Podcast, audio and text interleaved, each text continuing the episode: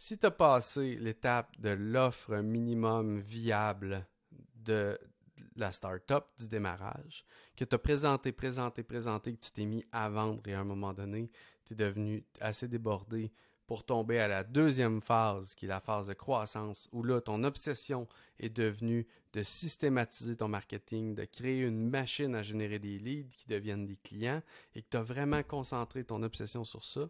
Normalement, là, tu devrais être dans une position où tu as des leads, des gens intéressés, des appels, euh, des, achats qui se font sur une base très régulière. Et là, normalement, la pression commence à retomber. Et c'est à ce moment-là où là, ton obsession devient l'obsession d'un leader ou l'obsession de la domination j'appelle. Et c'est uniquement à ce moment-là que tu dois vraiment, mais vraiment devenir un obsédé de l'expérience et des processus. Donc, en gros, tu dois euh, transformer ton expérience client en processus avec une équipe. Probablement que là, tu embauches tes premières personnes.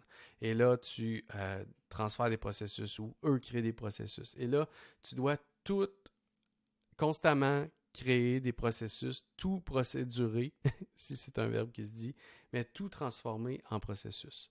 L'expérience client, processus. Les créations de contenu, processus. L'embauche, processus. L'envoi de courriel, processus. L'organisation d'événements, processus. Et là, tout devient sur le focus et l'obsession sur la création d'une entreprise qui devient une machine avec des processus qui roulent par elle-même.